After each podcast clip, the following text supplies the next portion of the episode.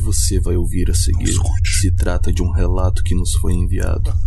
Só cabe a você acreditar se é real ou não. Escute.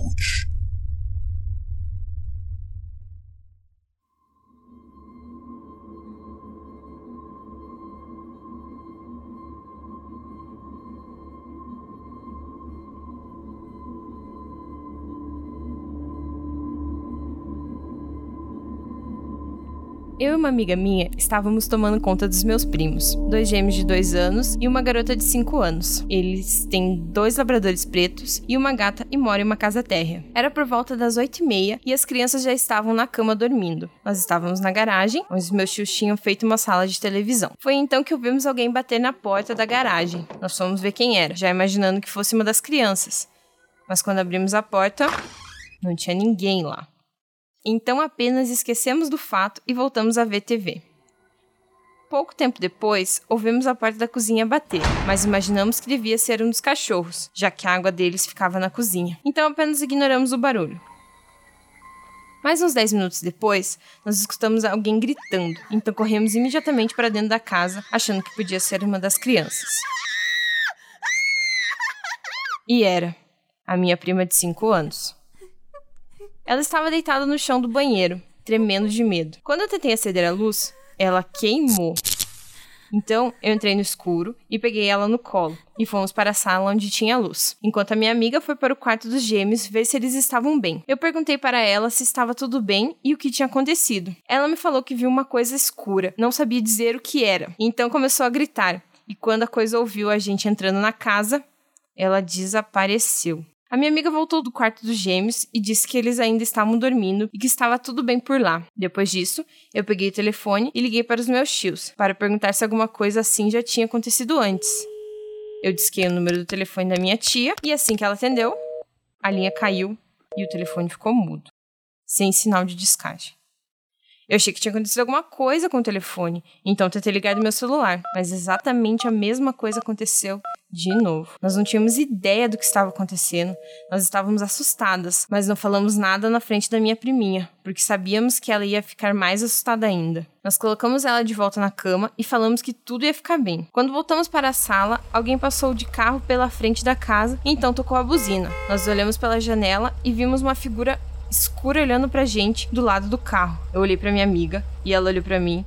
E quando olhamos de novo para o carro, ele não estava mais lá, tinha sumido. Nós gritamos tão alto que todas as crianças acordaram e começaram a chorar. Eu corri para o quarto dos gêmeos, enquanto a minha amiga foi para o quarto da minha prima. Depois de finalmente conseguir fazer os gêmeos dormirem novamente, eu fui para o quarto da minha prima, já que ela ainda estava chorando, mas já não tão alto quanto antes. Quando eu entrei, ela correu e me abraçou. Eu perguntei por que ela ainda estava chorando, e ela falou que achou que tinham pego a gente. Eu perguntei: O que você achou que tinha pegado a gente? E ela respondeu: O homem de preto. Eu falei para ela que estava tudo bem e que mais nada ia pegar ninguém. Então a minha amiga e eu ficamos no quarto, esperando ela ir dormir de novo, mas ela não conseguia. Ela falou que ia dormir com os cachorros e o gato, mas eles tinham fugido do quarto quando ela gritou. Então a minha amiga ficou no quarto com ela, enquanto eu fui atrás dos cachorros. Eu fui até a garagem e eles estavam deitados no chão lá. Então eu peguei os três e levei até o quarto da minha prima. Mas antes que eu entrasse na cozinha, eu vi uma figura escura entrando, correndo na garagem. Pensei que estava apenas vendo coisas, já que estava tudo escuro por lá. Mas mesmo assim eu corri para o quarto da minha prima. Então eu peguei ela, levei todo mundo para o quarto dos gêmeos para todos ficarem juntos e a minha prima finalmente dormir. Então eu vi o telefone tocar. A minha amiga e eu nos olhamos, porque o telefone estava sem sinal há pouco tempo. Nós estávamos com ele, verificando todo o tempo. E não fazia dois minutos que tínhamos visto que ele estava sem sinal. Agora nós já estávamos ficando bem assustadas.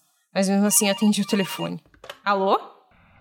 Ninguém respondeu, então eu desliguei. Mas cerca de 20 minutos depois o telefone tocou de novo. Eu atendi e falei: Alô? Dessa vez era minha tia, perguntando se estava tudo bem. Eu falei tudo o que tinha acontecido e perguntei se alguma coisa assim já tinha acontecido antes. Mas ela falou que não. Eu falei que estava assustada. Então ela falou que ia voltar mais cedo. E o telefone ficou mudo de novo. Eu falei para minha amiga o que minha tia tinha falado. E antes que ela pudesse falar alguma coisa, o telefone tocou de novo. Dessa vez, minha amiga atendeu e falou: Alô? Então a pessoa do outro lado da linha falou: Vocês terão companhia em breve, então fiquem na casa. Te vejo mais tarde. Tchau.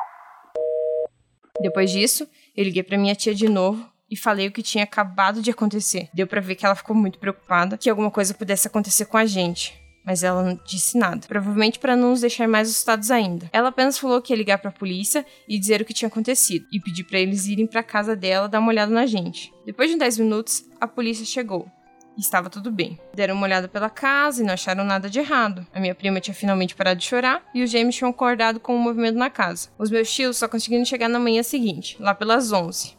Então apenas levamos as crianças e os bichos para minha casa, alguns quarteirões dali, para que todos pudessem dormir e nós não precisássemos nos preocupar com o que pudesse acontecer de ruim. Bem, pelo menos não naquela noite. Nós não recebemos mais nenhuma ligação de desconhecidos. Mas o que deixou a minha amiga e eu mais assustadas do que nada é que nunca descobrimos quem ou o que eram sombras que nós vimos no carro e na casa. E ninguém na vizinhança jamais viu nada parecido com aquilo.